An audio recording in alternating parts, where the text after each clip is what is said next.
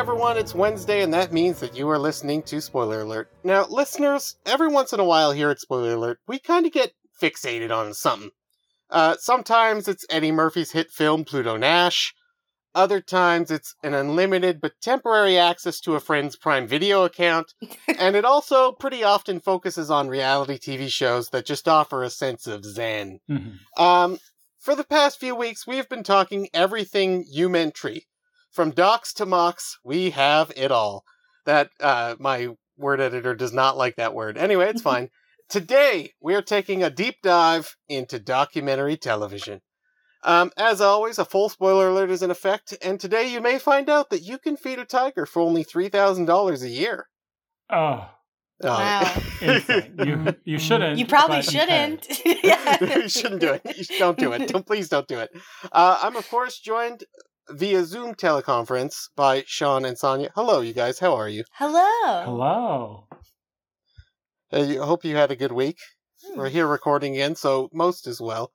Uh, Most as well. We're guys- we're a lot literally alive. So We're I guess alive. that's it. um, uh, I, we're going to talk, as I said, we're going to talk about TV docs today, but today I'm going to rewind it all the way back to what I think was the beginning of this sort of like, I don't know where infotainment fits in here, but that's a part of this conversation. Hmm. Uh, did you guys ever watch Cosmos in school? Like the old Carl Sagan Cosmos? Oh No. no no. No, no. Did you watch it after school ever? You've never seen the show? I I think I once after. watched. I think I once watched it with some friends in a certain context of partaking Oh. substances. Yeah, and I know the devil's it. lettuce was involved, son. the devil's lettuce was involved. Do I remember anything about it? No, I do not. Was your perspective on the universe widened in oh, some way, of shape, or form? certainly. Yeah, I, think felt it- like a tiny speck on a Mhm. rock floating through space. Mhm. Oh, that's a Uh, feeling I'm trying to avoid, honestly. I like it. I find it kind of freeing. Uh, fortunately, there is another sort of version of this that I think I I I I I'm confused when I ask myself this question. So I'm going to ask you guys: Mm.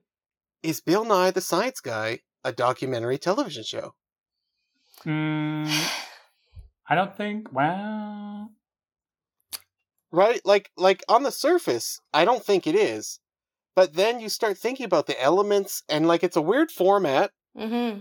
that doesn't it certainly doesn't fit what we're used to in terms of like cinema verite Mm-hmm. but um it is it I don't know. And if it if he was before his time, he's basically doing YouTube videos. Bef- Yeah. But instead, at the Yeah. time, they just put them all together into a half hour segment. But Mhm. you know, if he was born forty years later, he'd be popping on YouTube. In Mhm. fact, he might still, still- be. he's still doing that shit like he did his show though right like he kind of redid his adult version of his show with an audience and like Karlie Kloss and all that um wh- which uh is as baffling as it sounds i think. But um yeah people interested in science i think it's fine. Uh so I- i'll i'll bridge to my next point here.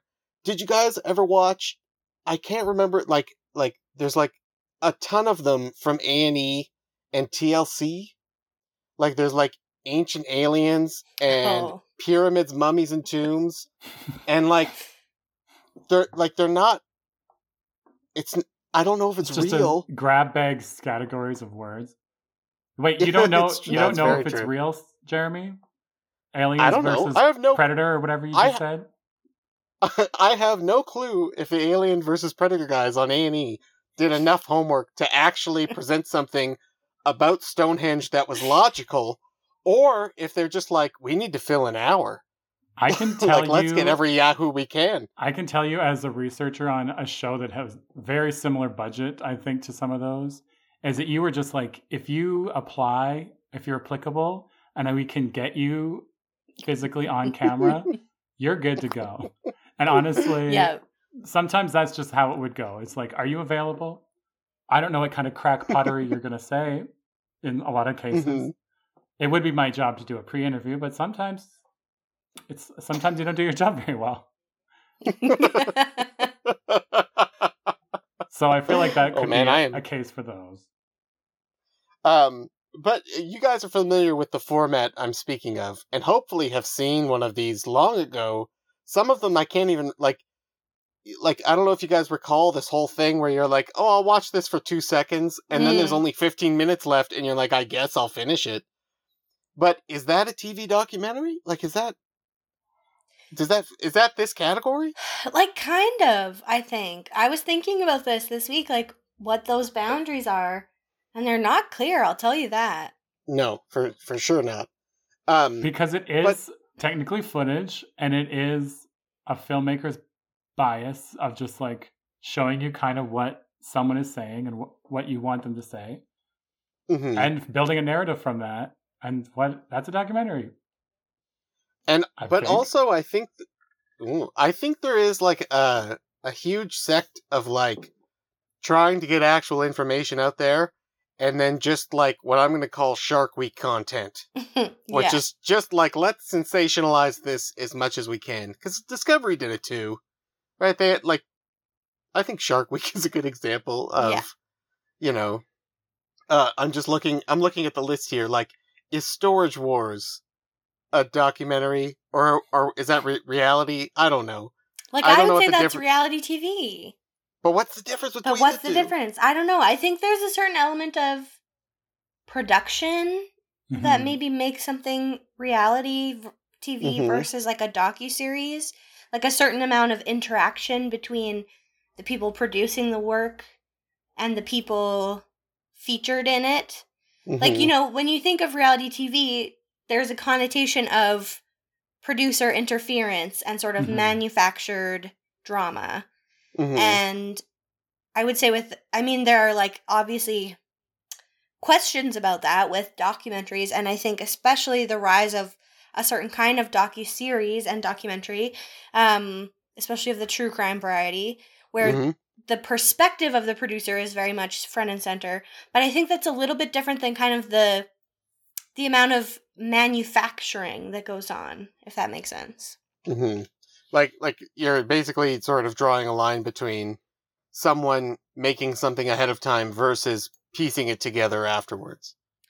Yeah, and also like, you know, encouraging people to say things on camera. Like literally Mhm. like reshooting things that happened a la the hills or something. Mhm. Um Or, like, where like none of those orchestrating a meetup or conversations. Yeah. Yeah, Yeah. like orchestrating what happens, encouraging people to react a certain way, sort of like focusing on things that they know will elicit certain reactions. Mhm. It just is a little bit different, I think, but I I mean I I hope so. but yeah, that's the thing. I don't think the boundaries are always clear.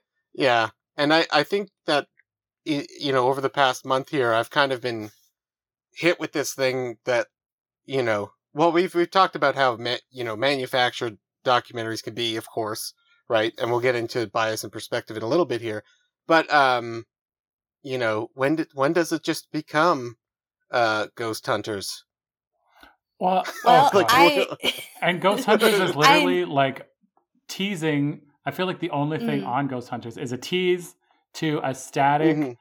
a, a, a, a thing of static with um, a subtext underneath it, or like a text underneath it, and it's and that's just like next commercial break. This static says "get out" Yeah. or whatever, and the static does not say that. And the ghost hunters who are trying to find the ghosts are terrified and try and run. Uh, which is like if you found the ghost, then you should be happy. And it, anyway, Mhm. there's all I've ever seen from that show is teasing for what's about to come, and no ghost appears. So sorry, Uh, ghost hunters. certainly Sorry about it. I'm sorry I about it. I'm think, mad uh, at you. I think I think Sean may have a, a existing bias based on based on ghost hunters But he's right, is the thing. Mhm. he's a hundred like if percent any of those That's- these shows probably have se- seasons and like vast swaths of episodes if you show me one clear video of a ghost it'd be all over but they Yeah, never well, have one they're not even allowed to call No. themselves ghost hunters call themselves like It's all night confirmation house bias. watchers or something yeah that is that is definitely true but um yeah you know is i I haven't watched a lot of Ghost Hunters. I'm not seeking out Ghost Hunters. But like if I watch it, I'm not watching it to see ghosts. I'm watching it to act these people act crazy. Mm. Like like I'm like I'm always watching it trying to suss out like does this person believe this or is this for the show? Um Sean would lead you to believe it's for the show and I think it's probably right. But um is it is it a reality show to people who believe in ghosts and a documentary to those who don't? Is that what they've done? Or the other way around. Wow. Whoa. well, no, that's why. What are you talking? What are you talking about? Anyway, I, I, don't think know. it's the other way around. What? Well, no, because if you believe in ghosts, you think they're what they're doing is real, and if you don't believe in ghosts, you think that they're just a bunch of yahoos, and you want to see what they're going to get up to. Mm, I don't know. Um, that's fair. Yeah. these are these are the conflicts in my mind during quarantine. anyway, it's fine. It's fine. It's totally fine. Uh, so let's leave the nebulous past of TV, uh, t- TV docs behind, or whatever you want to call those things. Um, and let's jump to a very logical point in time where we all know something changed and became popular, and that is with Netflix, and that is with Making a Murderer, Mm, because, well, first of all, like it was a sensation. Yeah. I think, like, Yeah. um, I on it. I like. I would say honestly, the first instance of this for me of the public grabbing at something that where everyone was consuming at the same time was uh uh was Serial.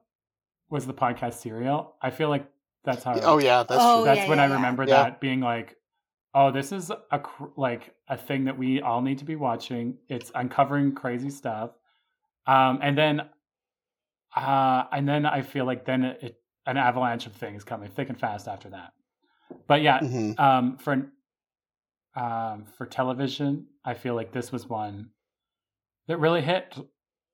Like, who didn't see this? Who didn't watch at least an episode Yeah. of this? hmm Yeah, or like you know, I I think there's a I know a few people who just couldn't get into it. I think, but Well, um, I will they, say that I they know about it. I was one of those people because honestly, the main thing that you watch, it's you know, it's about a man being framed perhaps for a murder he did Mhm. commit.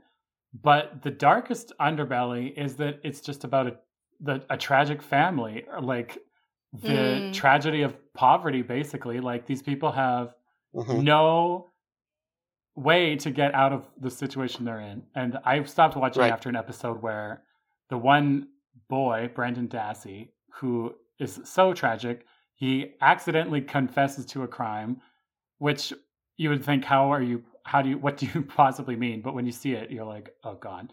And then he is Mhm. trying to, he's calling his mom and he's like, he's asking here, he's like, they said this word to me and I don't know what it means. And she's like, I don't know what it means either. like they they cannot like there's no way for them to get out of this. And it was really Mhm. dark and I had to be I had to turn it off. Yeah.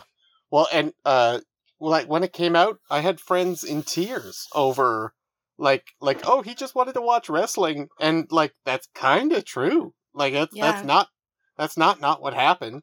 Um, but I I think a part of it is just like the sheer amount of documents available, like footage and all of this stuff, which I mean is fortunate. And somebody somebody saw what was going to happen and grabbed at that opportunity.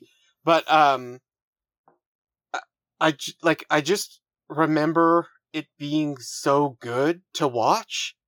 Like it's the first season is ten episodes. Each one is about like each episode's about an hour. The Mm. shortest episode is 47 minutes. That's a lot of, like, that's, we're talking Ken Burns documentary here. Yeah.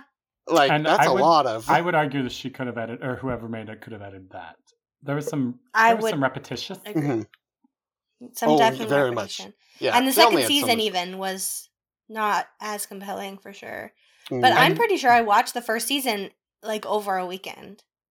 oh, yeah. Um, but this is something. This is a criticism that this is faced is because they're what they were going for is to really show um, how intensely Steven Avery was perhaps framed, uh, whilst leaving out the criticisms were that there was evidence that shows that he Mm. very pot like there was actual legit reasons to consider that he did do it. Um, hmm and then they just didn't include those because it doesn't really work for the overwhelming amount of evidence showing he didn't do it. And so, you know, the documentary strikes again because Mm. what are you going to do? Because it has to take a point of view, and it, it, has to take. that's a one of the things I think is like, that it has to sh- blow your mind in some way. Right, exactly. And and you know, for me I think that is um sometimes a failing of these kinds of things because mm-hmm. they are so focused on this specific narrative and story and things are almost always more complicated than, you know, one single narrative can kind of encompass especially when it comes to crime and and you know the problems with the carceral system and you know the problems of poverty. And like that's the thing is I don't think it makes it any less tragic that any of the stuff that happened happened, even if he did commit the crime and there were reasons to believe that he might have. Like, it doesn't make what happened to Brendan less sad if Mhm. Steven is guilty, but I think there is this tendency to kind of keep things in this neat and tidy perspective that that the filmmaker has um, that I think happens a lot with true crime that ultimately kind of does a disservice to the broader conversation that like that work is trying to contribute to, which I think is is interesting. hmm hmm But I I think that's a really good point, and sort of bringing up another um, true crime. Uh, uh, all it's all be gone in the dark, right? That's what Mm, it's mhm. called, which is Mhm. about is the East Area Rapist is what they called him, I think, right? Is that what? No, anyway, it's the- uh, it- well, maybe, but the golden Well, he was killer. he he had different names because they Yeah. didn't know it was all him. So he Right. was the um yeah, the East Area rapist and then he had I Mhm. think another name and then now he's referred to as the Golden State Killer. Right. That's right. That's the um but really the show is about Michelle McNamara Yeah. looking for him, right? Yeah. And it's a tragic like she so for those who don't know, Michelle McNamara was a true crime writer who uh unfortunately uh passed away uh during her investigations. Um it it the show does a really good job of kind of being a pretty objective true crime Mhm. here's what happened and then takes all the liberties in the world with Michelle's story because there's so many people who are passionate about this and involved in everything um and it was just this really weird mix because she's so in this world of telling these stories and making them narratives and kind of profiting off them that people maybe jumped on board because that's what they all do. I don't know. What, That's do you interesting. guys get that vibe? That's interesting that you feel that way because I actually think that the way they approached the series was kind of trying to account for some of these issues. Like I feel Maybe. like I feel like the series was actually grappling with and Michelle and like representing Michelle's grappling with Mhm. her role in in kind of that cycle and Mhm. like i mean basically i don't know that they would have caught him if it wasn't for her work is Yep. one thing and then second of all she kind of like that case kind of killed her like it Yeah. took her Oh, to yeah, a yeah. really A hundred profoundly dark place and so i think i think it w- it actually made a lot of sense to make it about her and and then that story kind of through the lens of her Mm-hmm. because it sort of accounted for that that messiness and that lack of boundary and you know her own misgivings about being so invested in the case and like yeah i i thought it was really interesting how they represented that Mhm. Okay, so I have only read the book. I have not seen the, the Mm. show because the Mhm. book, you know, terrified me for a summer. yeah But um, I did not realize that Michelle McNamara was like it was a documentary situation. I thought it was a sort of a fictional thing. So she like Mm. does interviews. Interesting. yeah Uh, they have like old archival footage of her Yeah. like all this footage of her from the case her um like talking to uh paul holes um Mhm. Oh God. like yeah he's so hot Mhm. though so it's so confusing yeah. There- Why is every investigator's only last good name cop. Holes? Yeah, and just a, just a quick sidebar here. What is with this like very hypersexual thing? Like, there's always a sex figure. Like in Making a Murder Murderer, I remember reading articles Mm. about his lawyer being this like like kind of not attractive, but like really elegant man who is attractive for all these other reasons Mm. and like does what right by his people and all these kinds of things. People just like to And see a they're always- forthright person do some good, and that makes them attractive. That's why people like They're- the Holmes on Homes guy. but Just fixing houses and doing making good work. I actually have a theory about this chair. I would love to hear it. I think so. I mean, there's a lot of interesting gender stuff when it comes to true crime. Like, Yeah. you know, there is an over, like, overwhelmingly, I would say the fans of true crime are women. Um, Mhm. And I think that it has a lot to do with um, sort of making the way that the world is so dangerous for women manageable and consumable and understandable. Like, you obsessively watch these things and read these things and listen to these things in part to like teach yourself to be wary, but also I think as this way to like try and navigate that reality, the reality of of how violent the world is for for women and how how these things can happen. And then I think there's this element of like the the the injection of like a a a sex object or like the object Mhm. of desire is like a it's like a way to create your own agency in that Mm. context. I feel like this is just such a ramble. at No, this I- point. I- is this making any sense? Yeah, Yeah. totally. Yeah, like like they're taking ownership again of that because it is about handling these narratives, especially in this true crime version of these things, right? Mhm. So I mean, you know, having heroes or uh, I don't know himbos, whatever you want to call them, like uh, They're not himbos. They're doing is- good is- work. Good, That's smart true, it's true. investigation. and then also I think yeah, just like the desire to to have a friendly face in these systems Mm. that are ultimately so oppressive and often fall short like lawyers and cops. hmm Like let's not even go Yeah. there, but Well, that's, yeah. Yeah. Um, and well, speaking of that, and speaking of Netflix, um, I feel like we do have to bring up the keepers. Oh yeah. uh, was this like was this as big for you guys as it was for me? Like it was like a Was that it was like a making a Fighting murderer Nuns? level. Yes, that's what it was. Mhm. Yes. were they nuns? They weren't nuns. They were trying to solve the murder of a nun. yeah. Oh, I, I thought Yeah. they were also nuns. Who are who were they? I don't How they know so. her? Uh, they were just her students, I thought. Yeah, oh, I thought so. students. I Yes, literally well- watched the whole thing and I don't remember anything about it. Well, the thing that's crazy is the first episode of this, you get a very making a murderer presentation yes. of a Netflix show. And it, it works because you're like, oh, I like that one show, Mhm. so I'm going to watch this next show. And then in the first 20 seconds of the next episode, you find out that this is barely about that.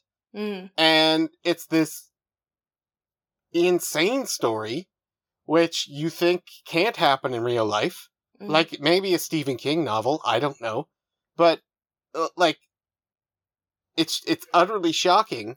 Anyway, is the fact that it's real like is that the thing that makes it so watchable? Is that the thing we're drawn to? Like if we just had a Netflix show that was this Mm. happening, would it have the same draw? I Um, don't know. I'm I don't. I, real- it oh, might. oh, sorry. Oh no, sorry, Sean. Um, it might, but I I think that part of it is that like reckoning with like this is a thing that happened in the world and that's wild. Like I think Mhm. that's what drives a lot of these stories. Um, I feel like what works against fiction is that if you did write uh, a fictional tale that had Mhm. these plot points, everyone would be like, "You're Mm. you're crazy. You've jumped the shark. This like this is not this is real Mhm. life that we're trying or like we're trying to show a situation that's real." Whereas a documentary will show you some of the craziest things you've ever seen because it actually happened and people are crazy. Mhm. Mm-hmm. Like if you true. wrote, if you tried to write Tiger King, people would be like, You'd be laughed out of the boardroom. Laughed. "This isn't a real character." Yet I get I almost guarantee someone is writing oh, at the very least a Tiger King musical which Jeremy, Uh, there are two okay. Tiger King adaptations in production at this moment. oh my god, are you serious? Of course. Yes, one Oh my starring god. uh, John Cameron Mitchell from Hedwig, and the other one starring maybe Nicolas Cage, I think. What? okay, that actually makes sense though. All right, you guys. Well, with that being said, I'm going to need a minute here. We're going to have to take a break to hear a word from our sponsors because I am turning red right now. I had no, I thought that was a joke. Uh, we're gonna, we'll be right back. You're listening to Spoiler Alert on 91.3 FM CJTR Regina Community Radio. We're tuned into the community. Bye. Hey there, all you cats and kittens. Uh, you're listening to you're listening to Spoiler Alert on 91.3 FM CJTR, Regina Community Radio. Today we're talking about TV documentaries. Uh, but before we continue, does anyone uh where is this thing? Does anyone know what time it is? Anyone know Mm. time? I have no concept of time anymore. the sun setting. It's game time, people. Whoa! Wow, wow, wow, wow. For those who don't know, or if you're just tuning in, the game is where I spend approximately 10 minutes this week looking for a title related to our topic that these two have not seen or heard of. I tell them the title, they tell me what they think it's about, I tell them what it's really about, and we all have a great time. You guys ready to play the game? Ready? Yes. Okay, let's see if I can do this. This week's title is Hamilton's Farmer. You I can screwed do it, myself up. I screwed myself up. What is that? Hamilton's Pharmacopedia? Oh, No, Because that's I'm not tight, right. Jeremy. Sonya gets to decide whether to leave this in or cut it out. Hamilton's Pharmacopoeia. Yeah. again. Yeah. Hamilton's Pharmacopoeia. I told Does them it make had any more but I could sense you saying it that way? No, it does not. no, it does not. but a huge part of the game is saying the title correctly. Mm, So, that's true. Who's who's up first? Um, I can go first. So I believe that this takes place in Hamilton, Ontario, before uh, nationalized healthcare. Um, and so when you would go to a Mm. pharmacy, they would have a sort of the that you would put your name into the pharmacopoeia, and it, it was sort of a lottery for medication. And so Oh. sometimes you didn't know what you were going to get, and you just get a bottle of of something, but then you could mix and match with other people, and you could sort of sell on the black market. So uh, it created a very strange um, economy of of drug dealing in Hamilton, Ontario. Wow. Yeah, Okay, thank you, Sean. Wow. it's Thank it's a Wow. part of our heritage. Part of our- a heritage minute about the pharmacopoeia. hmm Okay. Uh, Sonya. Okay, this is going to be one of my most deranged guesses to date. Stoked. I think that this is a docu series about a hamster named Hamilton who managed to work his way to the top of a pharmaceutical company but everyone like like no one knew that he was a hamster so he just managed to always like call into meetings like Hmm. no one ever saw him because he was kind of the boss Hmm. um, and he ran this whole crazy scam um, to try and gain um, more power for hamsters uh, the world over, and finally was discovered. And it really just shook this company to its core because um, they realized that a, a hamster managed to become vice president. Um, and so it's just about like the fallout from that situation. Uh, wow. Yeah. Okay, They're thank like, you. why does it feel Yeah. like we're you. running on a wheel as a, as a yes, company? exactly. Just uh, continuous. Uh, uh, well, I'm not surprised to say that you guys are wrong in all ways, shapes, and forms, but that's okay because this one was kind of rough. Um, this one was uh, very rough. yeah. Mhm. Uh, Hamilton's Pharmacopoeia is a. Uh, it's a. I don't even know what you call it aside from what do they got it here? Do they have a word for it? Nope, no, they don't. Uh, it it's um, it was originally produced on Viceland, uh, Mhm. and it was kind of like uh, a big sort of attempt at ha- at Vice having a TV channel. Uh, so it's created by Hamilton Morris, who is the son of Errol Morris, oh. oh. and it's all it's all about these kind of interesting, cool stories about drugs and hallucinogens and other sorts of different things. Um, they're pretty good. They're still on YouTube. You can watch them. They're 20 minutes to half an hour long. Um, one of them, they're searching for a, a, a they're trying to find a correct toad to lick in the jungle. Oh. One of them is just about like those float tanks. Those are Oh. I'm sorry. I'm sorry to say Joe Rogan is involved, so I'm, Ah. I'm sorry. no. Uh, just for a little bit. Just for a little bit. Um, and Float Honestly, he could probably use it some some sensory deprivation. He needs to calm down. He does it every day. Um, Wow, maybe he needs Stop less. working. Yeah. Yeah, I maybe, yeah.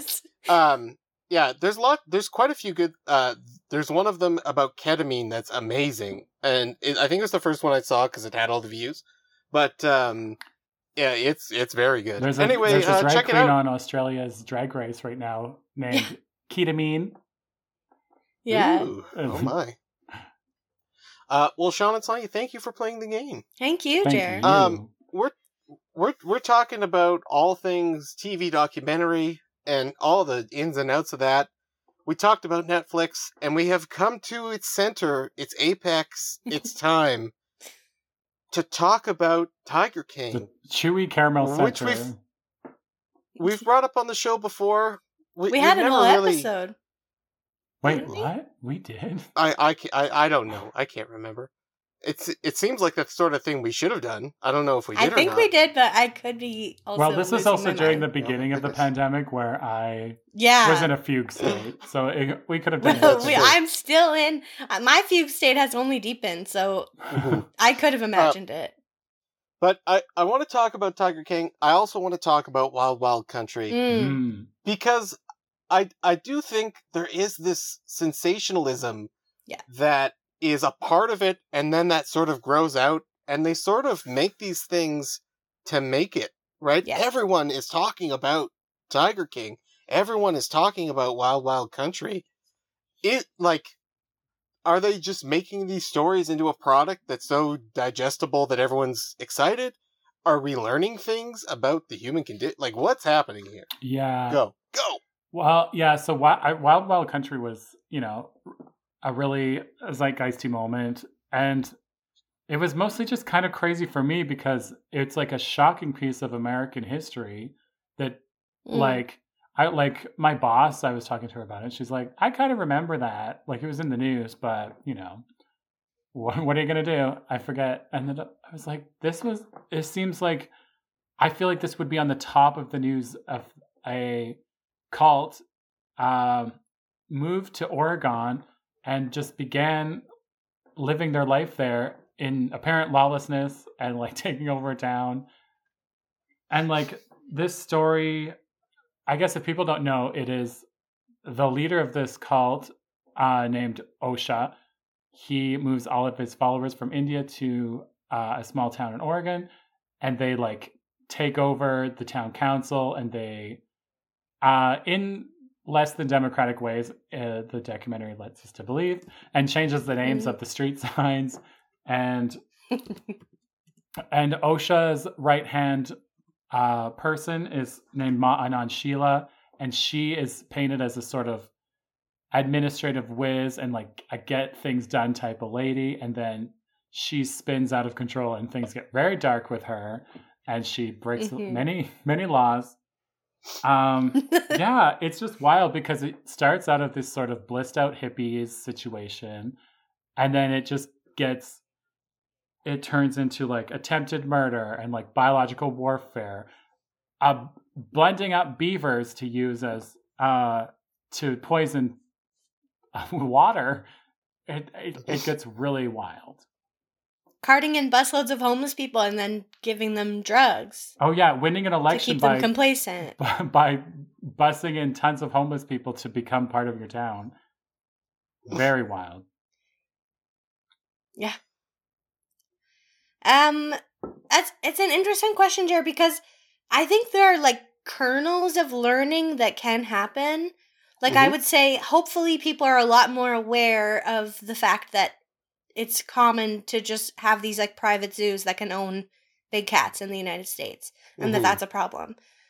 or like people maybe now know a bit more about cults than they did before. But the problem is that those things that I think are like the central issues, like that's like why you make a documentary is to tell people these stories and tell them about things that are important.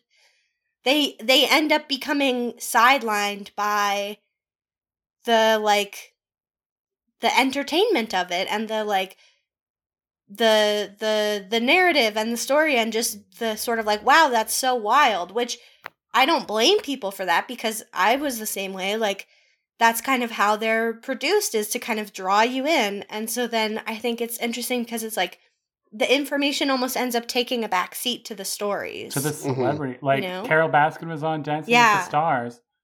Like, look for Ma Oh my Anand God, Sheila really? on The Masked Singer. Like, I'm not surprised. I would be surprised. That's so dystopian, but so true. um i i think especially with tiger king there there is such a like an alienness to the individual that is joe exotic and the lives of the people around him that it's it's it is kind of this very like like you know oh i'm normal and so i'm going to watch the crazy person Exactly. you know do this thing. Um and i do worry like if we do get into a running man situation right? Like where we're just watching like prisoners fight each other to the death on tv for our like we're like we're on that track right? Like for this- sure we live in that reality. like like those dots are connected. We don't know what's in between but we're on our way. Um but uh at the same time it's it's so enjoyable to watch it it really gives me such dread and like emotion and you can't not watch it you gotta finish it Well- like you Mhm. just don't know what's when you said like the Joe Exotic is not a person, like is you know a a, a made up insane person, I don't. I disagree, and that's why I think it's so hard. It was so weird for me to watch, is I feel like I kind of know dudes like that, or like they could Mm. go that Oh. way very quickly or easily, and that is what's crazier. Is that honestly, like people that know him didn't even think this was a very wackadoo story. And then when you see it in the context of like what actually is going on, you're like, you know, I see I see now how it's wild. But I'll bet there's But I'll bet that's there's a hundred but that's the of thing like I think Sean is like oh sorry. Just like I bet Southern Yeah, I mean- is full of them. I think you're right. But I do think I think I think you're kind of both right in the sense that we that's that's the ideal reflection that a person might have like oh all humans have some capacity for some of this behavior or like here are the things that I might identify this kind of behavior in the people around me. But instead, I think a lot of people do go the route of wow, it's such a relief to me that I am not that kind of wild, crazy, criminal, silly, em- embarrassing person. Like I do think that there's an element of like distancing yourself Mhm. from that that image. And and I Mhm. think that the series like kind of walks that line of like at times they're kind of portraying the situation in a way that's like nuanced and interesting.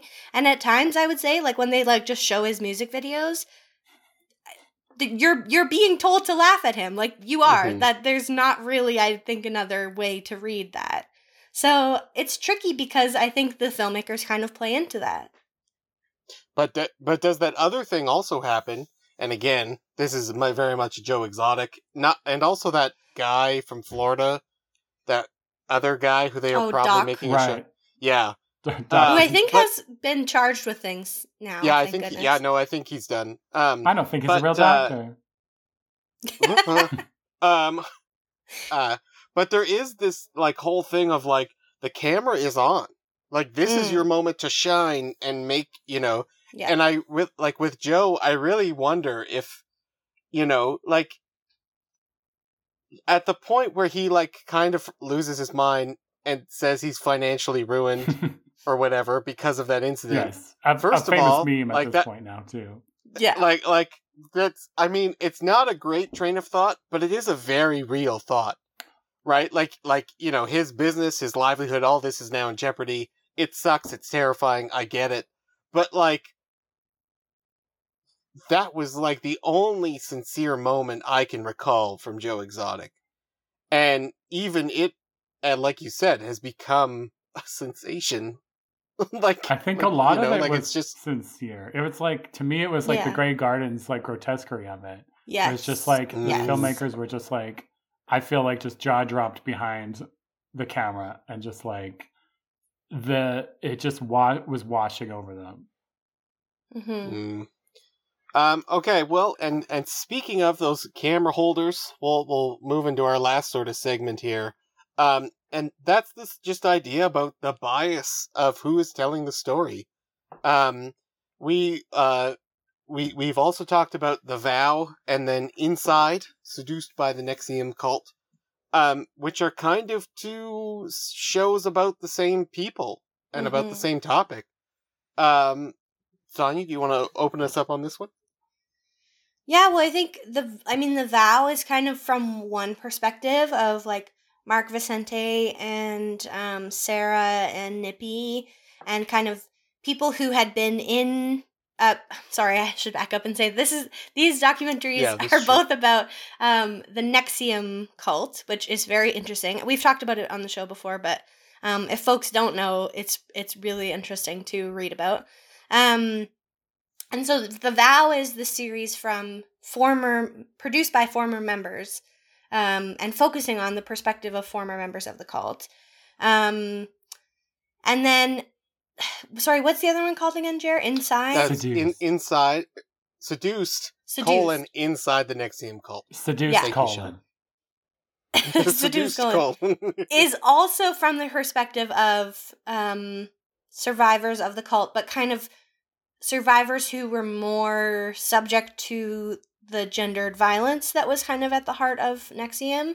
Like it's, uh, um, but so they're both kind of these stories that I think are mostly about people kind of grappling about their experiences with the cult, but they're kind of presented as these objective and Mhm. informational tellings about cults and about that cult specifically. Mhm. But they both are very much, I would say, embedded with personal feelings, Mhm. struggles, ideas. And honestly, like saving their own butt, yeah, yes. like trying to really Uh, cover up their involvement in a lot of ways.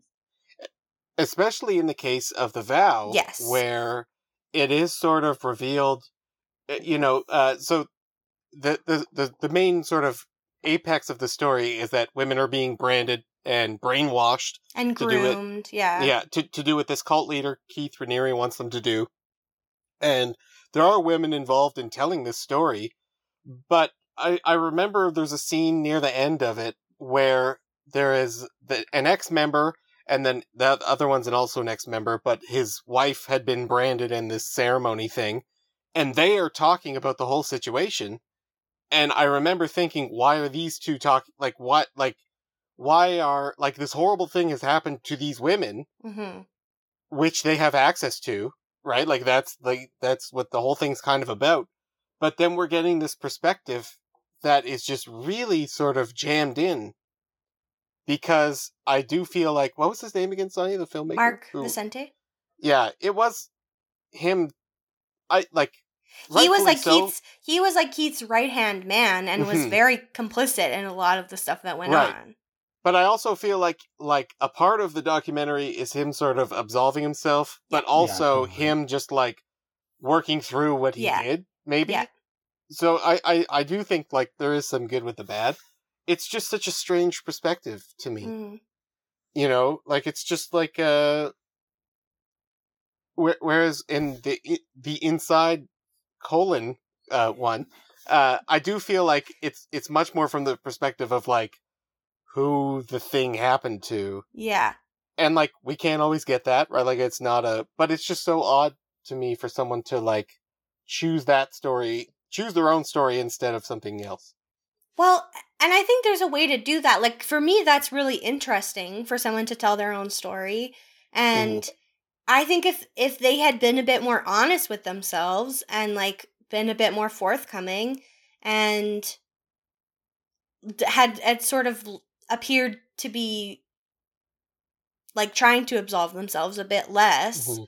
I think it would have been more compelling. Like I don't think there's anything wrong with necessarily telling a story of something that you were part of, but it's it's that level of honesty about sort of like your role in things that I Mhm. think becomes really important because like they I mean they were victims in a sense. Like it's really complex. It's not it's not easy, especially for the one woman, uh, Mark's wife who Bonnie who's in a lot of the film. Um but ultimately I think it's it's like your viewer can tell when you're not saying like when you're not saying the quiet part out loud. You know what I Mhm. mean? hmm Yeah. Uh, and the other, I think the other thing that not hurt it, but that sort of is having both of them available to us Mm. to get both perspectives is sort of like very telling. Because I remember watching one episode of one show and then being able to watch the next episode of another show and, you know, coming to revelations of one about the other. Yeah. Um, but when we talked about this, but the vow was way too long. Like they, it didn't need Oh, to be as long as it was. And I think something that Seduced did better was they had more like interviews with cult experts and like some more kind of explanation about like how and why it happened, which I Mhm. thought was more compelling in some ways. hmm Yeah. Yeah. Oh, that's fair. Anyway, well, th- that was kind of a danner. That's okay. Yeah. Uh, um, do you guys have anything else that you want to talk about before we uh, talk about what we've been watching lately? Nah. No. Uh, okay. No, that's cool. Uh, so uh, it's that time of the show. What you guys been watching? So mine actually is a docu series, kind of. Um, it's called Couples Therapy. It's Mm. on Crave.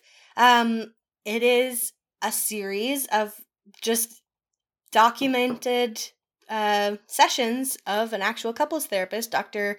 Orna Guralnik, um, and like a bunch of couples that she follows through. I know her name's wild. That sounds like Um, the game. throughout- yeah. Um, throughout the uh like course of the show.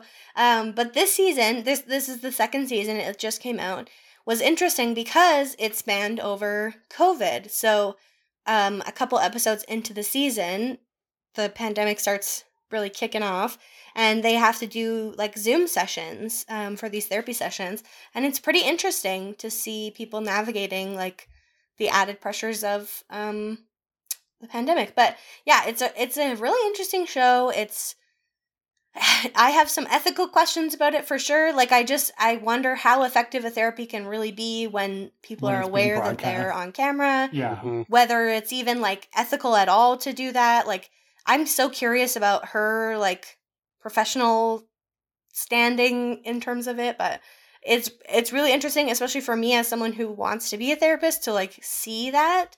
Um, and it's just really interesting seeing people talk about kind of their really vulnerable innermost stuff in that context. So yeah, it's interesting. Cool. Nice. Sean? Um, so I started watching a Netflix series called Shadow and Bone. I know that's not my date night, okay? Um, it Uh-oh. uh, it is uh, it's like it's very bloody. It's magic. It's it's sci-fi. It's kind of like a old west retro sort of um, aesthetic. People have been describing it kind of like Game of Thrones, but mostly just because like people that you know sometimes just will die out of nowhere.